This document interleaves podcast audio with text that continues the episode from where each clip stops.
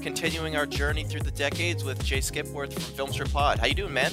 Man, I'm doing great, Mike. Thanks again for having me and for uh, joining me on the uh, the trek through uh, the history of film, as it were, or at least our history of film.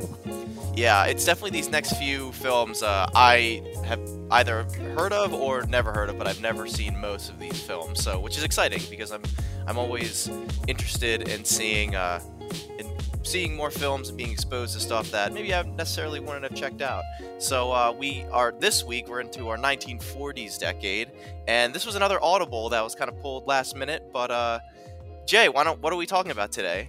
Yeah, so as we continue to go through, uh, you know, uh, films that are on top films of the decades list and uh, finding something I've never seen. That's you know thing here I've never seen these. We're talking about Double Indemnity from 1944, largely considered the the grandfather, you know, pinpoint genesis story of noir films. And the funny thing is, the director Billy Wilder never set out to do that. He just made it something entertaining. That's what you know he claimed for years, but was based on a book that had been popular and had a major, a couple of major stars in Fred MacMurray and Barbara Stanwyck, and of course Edward G. Robinson, uh, you know, who we all know from a lot of gangster pictures and stuff like that, or at least a, a bad impression of him in Home Alone movies. Uh, and you know, this is one that's just considered the, the beginning of all of that. And I, I think I was aware of this. I know I had heard the title before. I, I kind of know what the phrase means, but I, I didn't didn't ever see this, and I, I think it's it's funny because Fred MacMurray to me, and not unlike a lot of people in my generation, he was a Disney dad. Like I knew him from his '60s stuff, the absent-minded professor, and my three dads, and you know, all or my three sons rather, and all that kind of stuff. Um, and so I, I didn't know that he had this whole like other film career, but you know he he really did. He worked in Hollywood for almost forty years, and uh, was just a just a force and a presence. And uh, this movie again was a was a major major touchstone and nominated for a lot of Academy Awards. Didn't win any because it's hard to beat a musical comedy in the 1940s. Heck, it's hard to do that nowadays uh, with with the Academy. But yeah, I mean, I I had always wanted to see this, and so we had something else scheduled. And just the more I actually started to watch part of it, and I thought, oh man, this is going to be a real slog. And so I said, mm, let me try this. And so I, I, watched it, and I called the Audible again to go like, no, this is much more watchable film. And I'm glad glad I did honestly because this this one flows a little bit better. Yeah, and I I was excited to be uh be introduced more to film noir. I'm gonna be honest, film noir is one of those genres that I haven't been too too uh, exposed to as as much as I'd like. Um, I know the mm-hmm. tropes. I know like kind of what to expect from a film noir, especially more of like the modern like take on the noir. Mm-hmm. But um, yeah, I'm definitely excited to be being exposed to the noir and seeing like kind of the humble beginnings of where we're at. Um, because this is obviously like you were saying the grandfather. This kind of set the tone of what the tropes are going to be. Like they weren't tropes yet.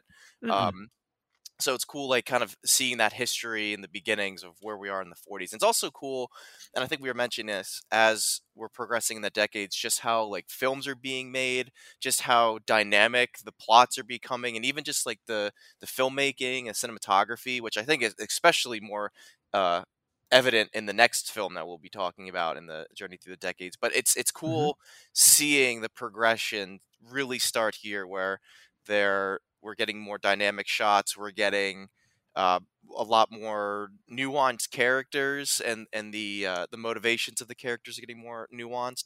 So yeah, this is definitely a really entertaining pick because when I was watching this, I I almost forgot that I was watching a movie. I was just so engrossed in what was happening. Um, and uh, even though there were some of those tropes that now today are kind of antiquated, once you get past that first like 10 minutes you're just totally engrossed in what's happening and you're like what's the mystery of what's going on here?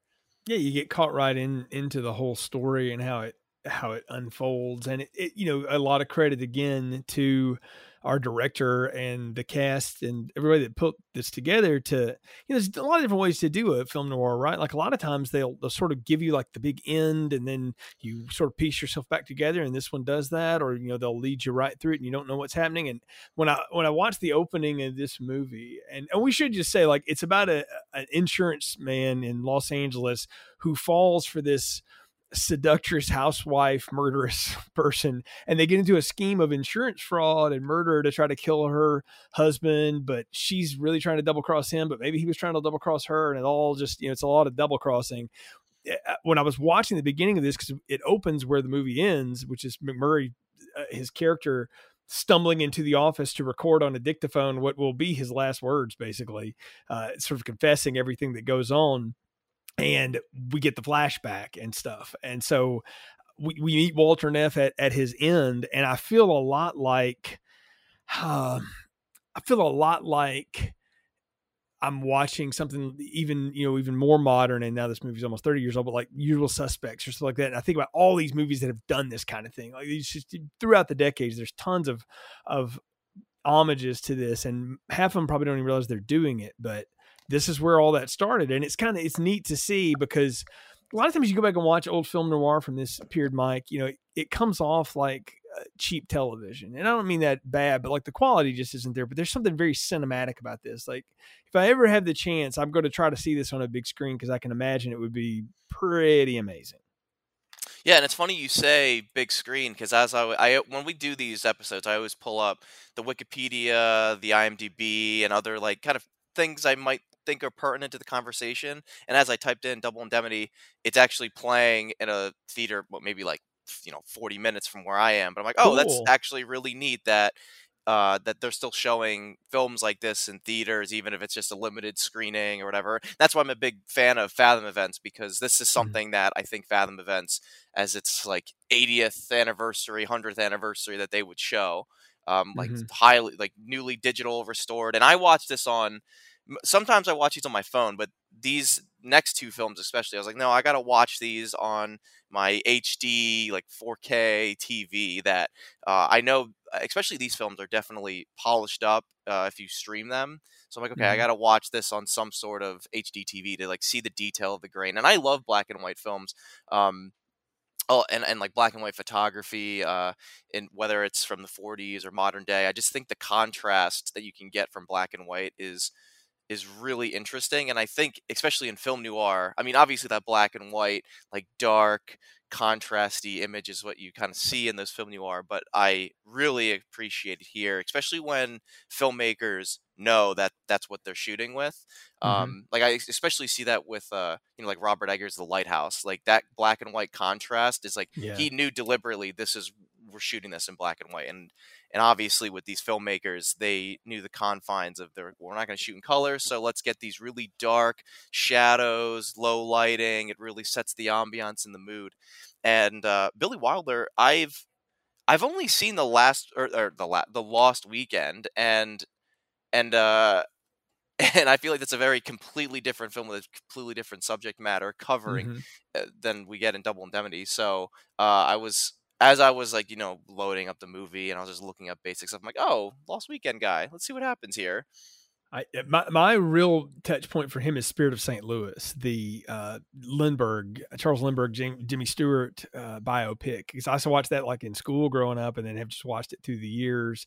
Uh, but I've also seen like Sunset Boulevard and um, you know other things and uh, that he's done. I've I've seen uh, Seven Year Itch. I think that's a, you know, the one he's really known for. But like you say, different kinds of films than this. And what's funny is when he this is considered to be like the the best of his work and he did it so early in his career but they say it's the best because it's got such technical precision to it i don't know if that's more him or just the people that he was working with or maybe it's just the you know the whole thing coming together sometimes these things just work you know they come together and it's it's great you know right out of the gate uh, but I, i'm with you on the black and white photography and how to use that because it's all about how you the colors that you're putting your characters in because even though it's going to be translated to black and white whatever color they're wearing is going to influence the light on them so much.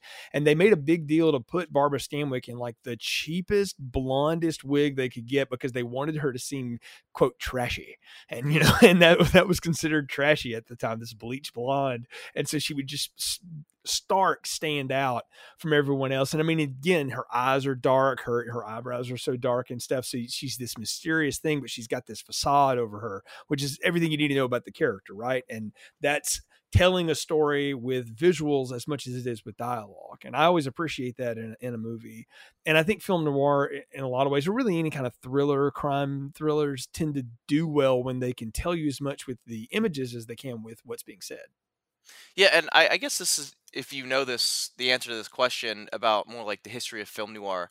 So as I was watching this film and especially the other one, like it's it's funny how yeah, like trashy and just like kind of degenerate the main characters are, like the leads Yeah. are. Like immediately when Walter Neff walks into the house, he's like immediately trying to ha- sleep with um with the guy who's trying to sell the insurance to his wife, like almost im- instantaneously. And it's funny, Yeah. like thinking Yeah. back of of what the um like the Motion Picture Association and just what filmmakers and how people viewed films. Uh, you know, you couldn't show a side boob without getting an X rating or, or the film just being completely like dead in the water. But you can have these innuendos and and people, you know, become just being degenerates like literally right off the bat. I'm like, man, these all these people are scumbags. Which obviously, is the trope of uh, or one of the tropes of film noir. So. I guess my question would be more: Has was this spawning from like dime store novels, like pulpy, ma- like pulp uh, Yeah. books, stories, and that was just kind of popular amongst the crowd, and that the innuendo was okay because it's, it's Yeah. it seems like the films were trying to be more.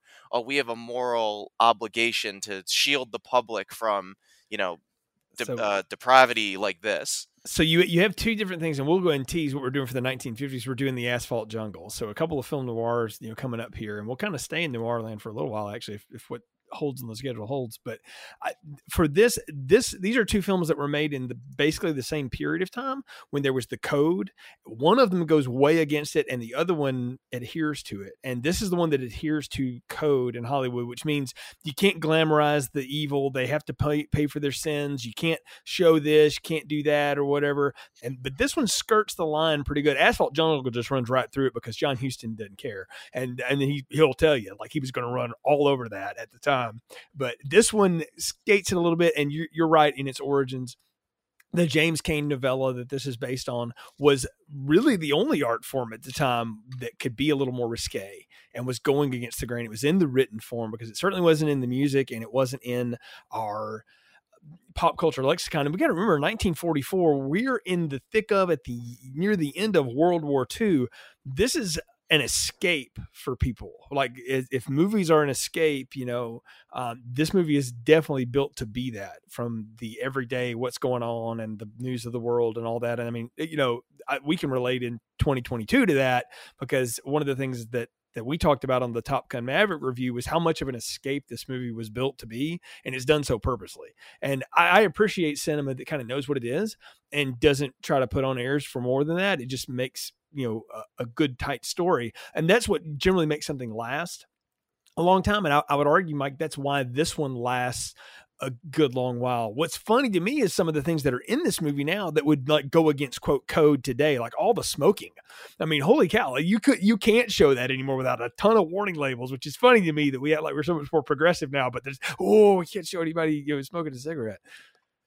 Yeah, and and it's funny too. I I I, I think the writing of the characters are so are very intricate and nuanced that I really appreciate it. Um, like with uh with Walter Neff, I really like how yeah he's trying to. I love how he draws the line of like he'll sleep with a guy's wife, but oh committing insurance fraud and kill. No, I'm I'm good. Yeah, I can't betray my job, but you Yeah, I can't. Yeah, and he's like, nah, I'm good. And then I guess he just is tempted by that. And it's funny how it's not so much the money. I, I feel like it's it's more but the, the seductress. I want to be with her, and he does the whole double indemnity clause, which uh, I, if I understood correctly.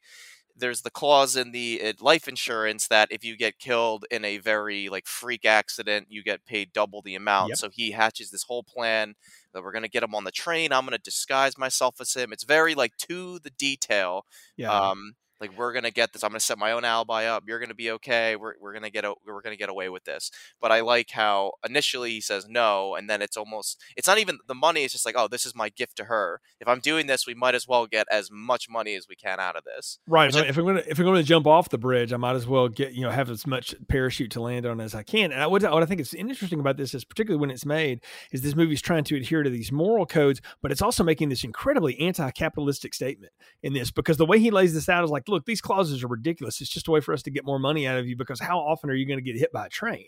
It's it's so rare and we never pay them out, and even when we do, we usually fight them in court. You know, there's all this stuff about it, and so he he's telling her it's a scam like you don't need the insurance for you don't need it like that because what are the odds that that's going to happen right? But she says oh my husband travels a lot by train or whatever like oh this is perfect he's got this broken leg we can do this whole bit i'll you know we'll, we'll kill him and then we'll we'll i'll go on the train dressed like him and nobody will know the difference and then i'll jump off and we'll throw his body on the tracks and everybody will think like oh he fell from the train because he you shouldn't have been out watching the the rails run by at night on a on a cast or whatever. And i mean it's it's not the dumbest plan ever. I mean, I, hmm. you've heard of it, but but you realize when he's laying it out, you're like, is anybody going to fall for that?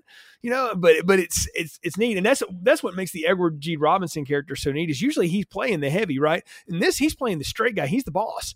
He's the underwriter, investigator, you know, whatever, who's got to look at that and go, what what happened here? Something's not right. This isn't adding up just right. And he can tell that, you know, MacMurray's character Neff has has clearly gone over the the head over heels for Phyllis here, and and I don't know. It's it, it's almost like a play, really, with three people. And I kind of wonder if this had ever been adapted into a stage play. I think you can make a heck of a, a fun little stage play out of this thing.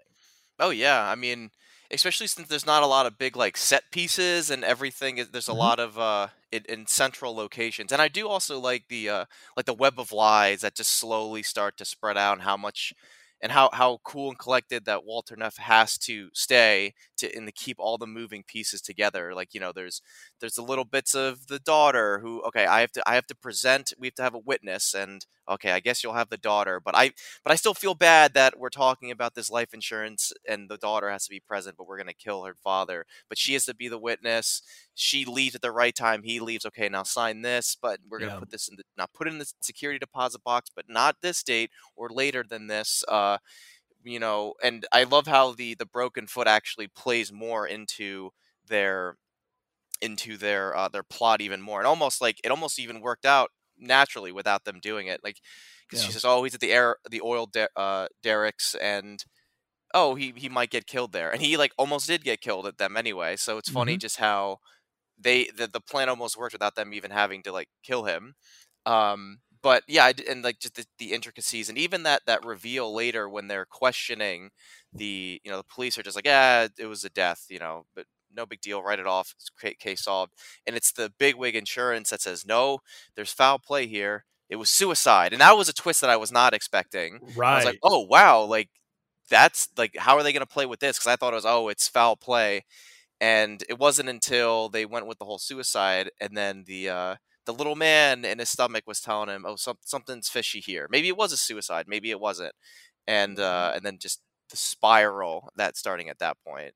Antoine Robinson is Keyes, the the insurance president, is just such a force on the screen because he has no proof for any of this. But he's what the audience, he's the audience. Like we know it's a scam, and he does too, but he can't prove it. It's you know, and I think everybody can relate to like when you know something is wrong, but you can't, you don't have any evidence for it, but it's just this feels wrong. Something wrong about this whole thing, and again, you think about you know more modern noir you know films and stuff. I, I think of one, and it's uh, maybe a little lesser known one, but it came out in the '90s with Tom Berenger and Bob Hoskins and Greta Scacchi, uh, called Shattered. I don't know if you've ever seen it or not, but I, I would recommend it if, if, anybody's listening to this. I hadn't seen that one either. It's a good twist turner, and I, I won't spoil all of it if, so you know. But the Berenger character knows something is wrong, but he can't prove any of it, and the whole movie is him basically going about to prove it, or at least the the back two thirds of it because the front third setting it up.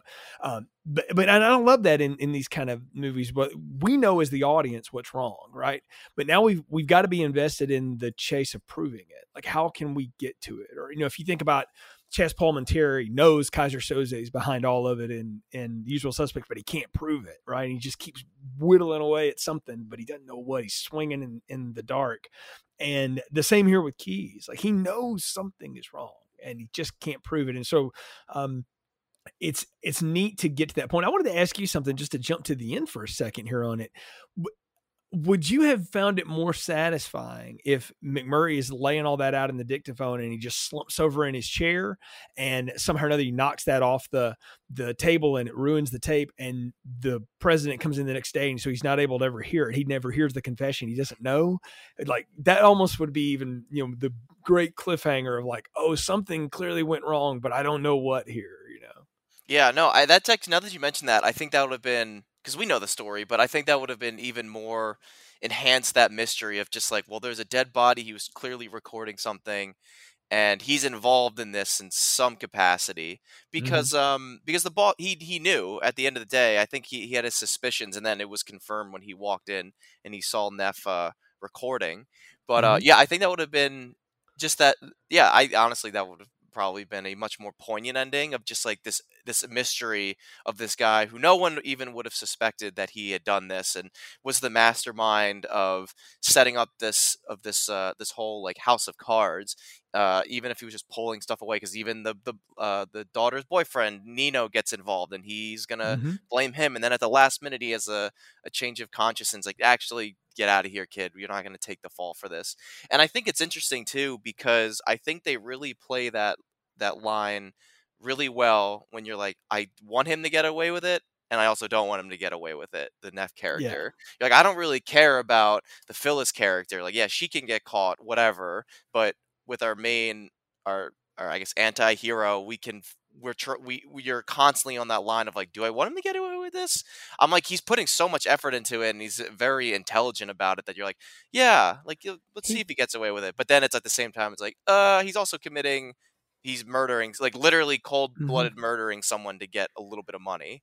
Well, he's he's Faust in this story. Like you realize like that's a bad deal, Faust, but then you kind of want him to figure out a way around it. Like you want him to get out of it because you realize like he's probably not a bad guy, he just got tempted, you know? So how can like I said, you want him to get some resolution for it because he got himself in this mess and we're kind of asked to root him out of it. And I have to put a lot of that on the fact that Fred MacMurray is just so darn likable you know that if if he was sleazier, you wouldn't want him to get away. You're like, no, I want evil punished. But he's, you know, you realize like I, I see how he got in over his head, like Barbara Stanwyck, yeah, you know. And it, the more we learn about her, that you know, the her husband's first wife died mysteriously and you realize like she was the nurse. I'm like oh yeah that, that story has been told a hundred times right? And they, have twisted it even a few times. Um, there's a really cool um, elizabeth banks movie called the uninvited hmm. um, that that's part of the story there too that she's not the only one in it but it's, it's same same kind of idea. And I love those kind of things because you realize, like, oh no, the real evil in the story though is the little woman, and I'm like, well, this is so 1944, right? Just, she's got to be the the ultimate, you know, uh, spawn of Satan in this movie. But I, I love the way Stanwyck plays it though, because from her point of view, she's right and she's like, "Look, I've been put up on my whole life. These people just use me for my looks or whatever. So fine, I'm going to get what's coming to me, and you know, I'm, I'm out for me and all that. So it makes her a compelling villainess, if you will. And I think you have to have that in these movies where really the only honorable person besides the daughter, who's is running around with a rough dude. Nino's a rough cat, man. So she's not making good choices necessarily. The only honorable one is is Keyes, the insurance president. Everybody else is like dirty which and, is crazy. It, it, yeah. it's, it's, it's uh, because you you know the the insurance even today and outside of movies it's like the the the insurance is going to fight every single thing tooth and nail unless you can right. prove it. And this guy is actually genuinely like, no, something's wrong here. I don't want uh, you know we don't want to give a payout, but like something's fishy here, and that's not right. Um, you know, I think any person just be, like the we set it up with the uh with the the truck driver in the beginning who burned his car or he torched his truck to get a little bit of extra insurance money. More for it seemed more to like live as opposed to just you know get a hundred thousand dollars off of this uh, off of this truck. Right. And the character's like, you know what? I understand you're a hardworking guy, but that's wrong. You can't do that. Uh, so just sign this paper and we'll be done with it. He's like, well, I'm out of a truck. He's like, well, it's not my problem. But he's like, right. you shouldn't have done something wrong. And so it's not more of a a penny pinching. I don't want to do a sell. I don't want to have this big uh, like closer, sell out, pay you money. It's more like, no, nah, you broke the rules, and you're not. That's not how this works, which is so interesting. What, yeah, it really is. So the the you know the the most brutal thing in the movie, I think, is when Neff is hiding in the back seat and Phyllis is going to drive the husband to the train station so he can go to his college reunion, and Neff kills him from the back seat. And it's like, wow. I mean, that's that's a brutal scene. And you know, nowadays it, it would probably be a lot, you know, bloodier, or maybe it would not, depending on who, who was directing it. But uh, what did you make of that? Because when that happened, I was like, I can only imagine what audiences did when they saw that in 1944, like the gasps and the clutching of pearls that had to happen when they saw Fred MacMurray kill that dude from the back seat.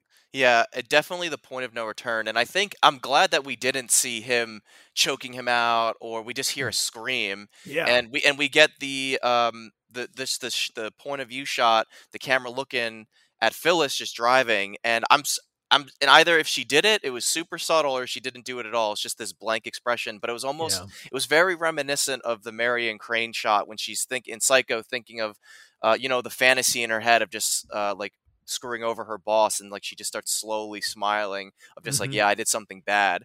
I was like I said, if if she had done it at this point, it was super subtle. But I, I but I even I just love that that shot while she's even just expressionless and emotionless, um, as her husband is being strangled next to her, just not even flinching that this is happening. Like this is so premeditated, and she's been ready for this moment, building up to this. And I'm surprised she didn't let out a smile, just like, yeah, it worked, and, mm-hmm. and the mm-hmm. plan is going, it, everything is going according to how it was planned. Yeah, exactly. Is, the whole idea is like it's all going according to my plan. Whoa, you know, and I mean I, that is, I mean, there is some twirling of of the mustache she doesn't have a little bit, and, but I I did like it. I mean, I I think you called out a great part is that the fact that the focus is on her right? And you just hear what's going on, but you're like, wow, he's really crossed that line here. But that that it's almost like excitement on her face, Mike, the way she does. Well, she's the mastermind of this whole right, plan. She didn't yeah, plan anything, but she got she at that moment was getting she was getting her way. Like this is what she wanted, and I do like how in the beginning she tried being more subtle and like kind of the lost puppy dog like oh well i'm just afraid that something bad's going to happen so could we just take out a life insurance policy without him knowing about it? Yeah but she's playing so innocent and i'm like man he uh, she has got him snowed so bad. But and like we said he sees through it. He's just like no baby. And i love that he just calls her baby and and, and just yeah. the inflection of how he says baby throughout the film when in the beginning he actually means it and then towards the end he's just like nah like you sucker. well, I mean, not, he do, he does kind of infantilize her a little bit with that, and mm-hmm. I I I'm, I think that's interesting because it almost the movie is asking you to sort of be on her side in that moment with it. You know, is that oh, see, he treats her like a piece of furniture. You know, so that's why she doesn't have any real attachment to him or whatever. But that doesn't mean he deserves to be murdered. So let's let's all not lose yes, ourselves. Strangled in the back of a car. Right. Yeah. But but I mean, I think that's an interesting eh, I guess uh, element to this that I I didn't expect for them to make me feel anything about the victim. Because generally these things nobody want, they don't want you to feel anything about the victim. They just want you to just that's just the thing that happens. It's almost the macguffin of it. And the fact that they they let us see how he interacts with her and you kind of get on her side for half a second i think it's supposed to make you have some bit of sympathy for her at least as someone who's who's been put upon a little bit and maybe deserves a little bit better than what she's getting.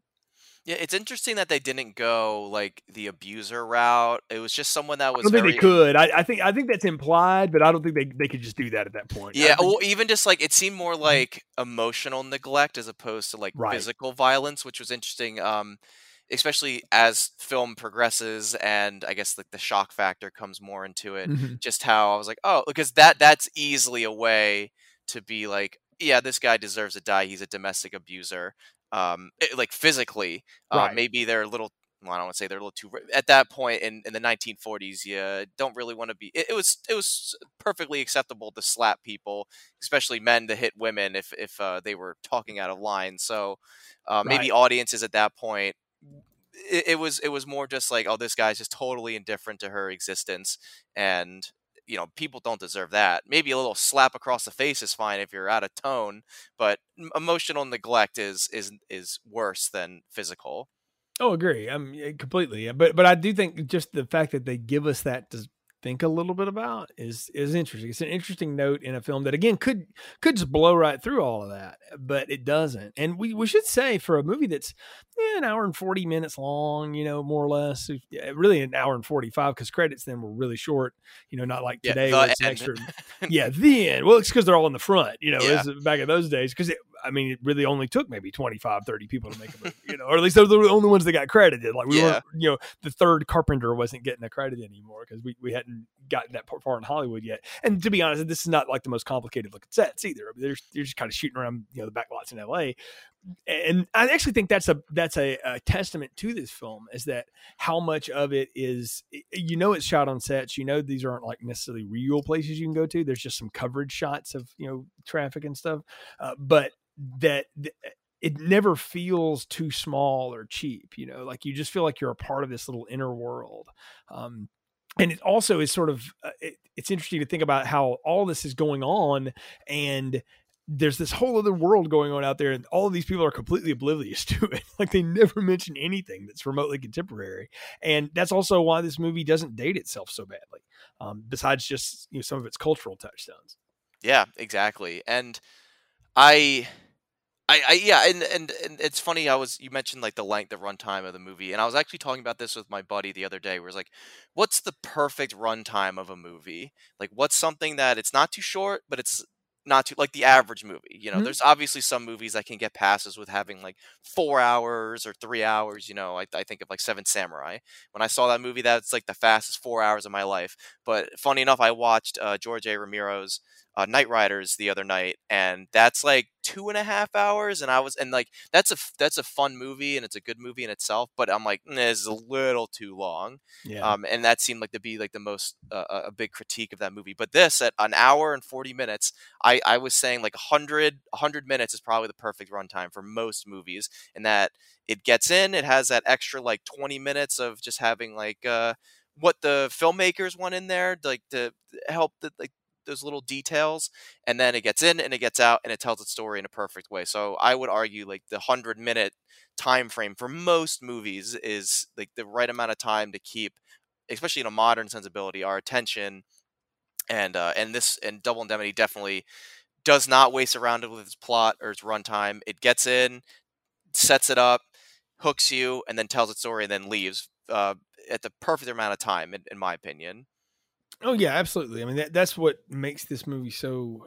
It's one of the things that makes it so memorable is the fact that it doesn't drag you know, at all. It, it's very fleet, and it keeps you on your toes because you don't, you, even though you know what has happened, and you kind of know how it's going to end. You you don't really know how it's going to get to back to that office. Like that's the thing is like, how are we going to get back to this point and to get this guy where he's basically, you know, the guilt is what's killing him in, in this and and that's an interesting thing to say you know because you'd think uh, you know just getting shot in the shoulder isn't enough to kill somebody necessarily uh, at least i don't know you're the medical professional you can tell me more about that but i i would think like at some point you could survive that more than like getting shot in the you know chest or something like that Yeah, So, um, it's it's funny how like you're like that little. It's like it, he starts off and it's just like this little like dot on his shoulder, and he's like, oh, like yeah, that would hurt like a bitch, but he's just like slumped, like he's lost all this blood. I mean, eventually, yeah, you're gonna lose a lot of blood, but I'm like "Mm, maybe maybe maybe uh you should fix that wound before uh you it's funny that's like that medical part of my brain that just can't switch off and he's just Yeah. sitting there like smoking cigarettes and just getting his story out um, which at first I thought that he knew he was going to die and he just wanted to set the record straight. Like I thought the mhm. End, it like the ending you proposed of he dies and then he he bur- like his cigarette burns the uh like the tape and it- it's a mystery. I thought that he knew he was going to die, but then we get to the end. He says, "I'm going to Mexico. I'll I'll see. Uh, uh, give me a few hours and and uh, yeah, I we know he never away." makes it because obviously because Keyes interrupts him and and calls the the ambulance and the police you know to come get him. So it's it's pretty much no, it, you know, the jig is up. You know, this is how you're going to go down. But I, again, I, I that final confrontation he has with Phyllis, um, which eh, man, you talk about just having some weird triangles. Like Nino's been seeing her too, so like we got your adult, you know, husband's daughter that you're you're got you got your hooks in him too, Phyllis, and so you know. that's when Neff's able to get him out of the way and you confront her. I, I love the way that whole confrontation is. And why Phyllis has to kill Lola, we should say the daughters, because she finds out after the fact that the husband had changed his will and left everything to her and not to Phyllis. So now we got to mm. kill her too. And I'm like, at some point, the authorities are going to be like, there's a lot of dead people around this lady. Maybe we should look into her a little bit more, you know? And, but maybe she thinks she can get away with it for that. I don't know. She's obviously evil. But I, I love the, the way their confrontation goes down, though, and how, like, he almost has like this loving embrace of her before he shoots her to death you know, and I'm like, wow, like that is so harsh, but it's also exactly what we need him to do. Like Neff has got to be the one that kills her. Yeah, I, it can't go any other way. It, it has to be at his hands, mm-hmm. and and I and I, it's funny.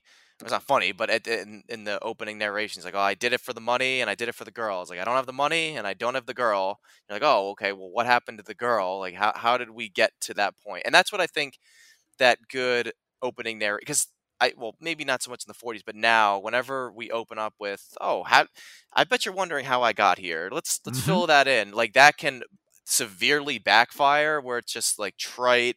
You know, like oh, this isn't even interesting in the first place. Um, like almost like I just watched um, uh, Guy Ritchie's The The gentleman Yeah, and I almost felt like the ending was like kind of nebulous, and you're like, oh, that's it. That's like we're setting up this whole point to now and then yeah. we get here and then it just sort of ends and you're like oh okay because you're invested the whole time and then it just like is a dud of an ending at least mm-hmm. in my mm-hmm. opinion and it kind of ruins all the goodwill that the movie was building to that point but here you're in you're enraptured the entire way through it's almost like this is how to do that i i bet you're wondering how i got here let's start from the very beginning a very fine place to start and mm-hmm. um and we get to that point and it almost yeah it culminates to that final confrontation with Keyes and and I almost I almost really love the the the still respect that Keyes has like well you almost got away with it. Let me let me just call you an ambulance and we'll sit here smoking our cigarettes and our cigars and we'll just you know we'll just wait for the sun to come up while while the police come yeah, exactly. It's like oh, we'll, we'll, we'll ride it out together, buddy. But it's you realize like no, that's not really what he means. You know that there's there's going to be repercussions to this, and we don't need to see that. We don't know. You know that's fine. We're we're just going to let him uh, go off with the authorities because that's what we know is um, is the just reward for what he's done. But no, I mean I I I can't say enough how much I enjoyed this movie uh, to the point that I actually own it uh, now because I was like, okay, I've, this has to be in the collection. I, I need to be able to revisit this uh, down the road somewhere because it's just too good not to, you know. And uh, I again, I, am sort of ashamed that I hadn't seen it up to this point, uh, but am now glad I, I had. And um, you know, from everything from Stanwyck's sleazy, phony thing to MacMurray's, you know, got myself into this deep, you know, personal trap and I got to get out of it. Marion Crane bit to Edward G. Robinson's. I know something's up and I, I just can't prove it yet. I mean, I like it. And we don't have cops as story. Usually the cops or detective or somebody like that's part of one of these stories. And this is, I think what makes this one stand out is that the cops are really the bystanders in this. These are businessmen and just citizens. And I think that makes it even more compelling. Yeah, and it's and the cops they wrote it off. They're like, nope, mm-hmm. Case solved. We don't have to deal yeah. with it anymore. That's our hands are clean. We figured we solved the case, boys. Now just have insurance deal with this because we don't want to deal. We don't want to do the legwork of this. Exactly, clear cut case of he fell off the train and died. Um, mm-hmm. But yeah, I, I guess I can get into my closing thoughts too. I really did enjoy this movie. It didn't. It, eh, the runtime did not. It did. It was so fast. I but before I I looked at my watch. I'm like, oh shit, the movie's almost over. Like mm-hmm. that was really quick. Um, it's it's also really fun seeing the the beginnings of film noir. Like I said, a a genre that I'm not super well versed in, but I would like to start exploring a little bit more. Um, and uh, and and and and seeing, like I said, the humble beginnings of just like what was setting the precedent for like how what good film noir should be, and it's even you know we still see the homages and the references and and just and the lessons learned in modern day when people try and tackle these like these crime uh, noir type uh, stories. So yeah, the, the the performances are electric. Everyone is believable in their in their roles and and uh, their type that they're playing. And yeah, it's and I and like again, the twists are really great. From the oh, it's a suicide to oh, you know, the accomplice, it's Nino, dun dun dun. Oh, she was the nurse, dun dun dun. I'm like, oh, okay. Like where where it's always leaving you you think the things something's gonna happen and then they say actually this is what happens but at the end of the day we're all le- it's subverting your expectations but not because we know the ending of the story so it's more of like okay well how is this piece of the puzzle factor into here and then how's this piece factor into here until we finally get the full uh, collection uh, piece where we have the final confrontation so yeah i really really did enjoy it yeah, absolutely. So I, I'm glad we got to revisit this one and and talk about it here with each other after having watched it. And like I said, definitely one that I go back to uh, again. I'm glad that it's now in my memory bank of of Hollywood classics. And this one lives up to it. I mean, I really do think this is this is solid because there's just so many so many ways this movie still gets aped to these days, you know, as and as an origin story, sometimes those things don't last and don't hold up. Like you see why they're the pinpoint, but eh, you know, take or leave what they are. Uh, but no, this one, yeah, this one definitely works. So yeah, high, strong, strong on this one. Yeah, and before I give my uh, Letterboxd and I guess like out of ten rating, uh, it is fun, like kind of like a little hint of what we're talking about next week. This was definitely the precursor to next week but I mm-hmm. feel like next week really like cranked everything up and tightened everything and and improved upon that for that noir formula. Um, so uh, with my recommendations, I do the, my Letterboxd. I gave Double Indemnity a four out of five stars. Uh, very, and I think I was going back and forth between three and a half and four, but I think everything we just said of how gripping the story was, and just you know, it's setting that precedent and how historical it was, and just how much quote unquote fun I had with the movie. Um, it definitely kind of deserves that four out of five. And out of 10, I'm going to give uh, Double Indemnity a seven out of 10. A very solid recommendation. I think everyone should check this one out. Um, even if you're slightly remotely interested in film noir, definitely check out Double Indemnity. Yeah, I, and on out of ten, I mean, I, I, go nine out of ten on this one. Honestly, Mike, I think this is an incredibly strong film and and lasts uh, the test of time. And you know, we're coming up almost on 80 years since it was was made and released. And um, I'm going to keep my eyes out for an 80th Fathom event, something like that, just so I can catch it on the big screen. Because uh, even owning it at home on a big TV, it's great, but uh, I got to see this on a on a big screen because it's just a kind of good fun escape that we don't get enough of anymore. And and nowadays, this is made into serialized television, and that's mm-hmm. good, and it has its has its purpose, and I, am I'm, I'm certainly a fan of a lot of that. But uh, I, I, it's neat to see a movie like this, and so yeah, a lot of a lot of fun. Highly recommend it, and uh, no matter if you if you're if you're wary at all about the the time it was made and stuff, like just set that aside, folks, and just pop it in and watch it. It's totally worth it. Yeah, sweet. And Jay, so that concludes our conversation. Would you like to plug Filmstrip, any of the podcasts you've been working on? Absolutely, yeah. So go to filmstrippodcast.com. You'll find the distribution points for all of our episodes. We're 330 plus deep now at this point um, out there, and lots of cool stuff uh, already recorded in the can coming out this summer. Some more stuff coming up. Uh, we've even got some special things coming around the corner that I can't, I'm not going to tease out any more than that uh, right now, but we've got a, a big special thing we're going to drop later on, probably this fall, um, that uh, been working on for, for a few months. But yeah, uh, go to filmstrippodcast.com. You can follow the show on Twitter, Instagram, Facebook at filmstrippod. And uh, Ron, Lindsay, myself, um, bring on a, a, cavalcade of guests you've been on several times and and others and we've got some cool guests lined up uh, for uh, coming shows and uh, yeah it's a lot of fun so appreciate you having me on again and let me uh, talk about film strip and also revisiting these uh, you classic films that i've never seen so or i guess getting to visit classic films i've never seen all right, cool. Yeah, and of course, man, it's always a pleasure talking movies with you. And as always, guys, you can follow this show on Twitter at AuteursPod. You can email us with any questions, comments, or concerns at the podcast at gmail.com. And as always, we'll see you next time.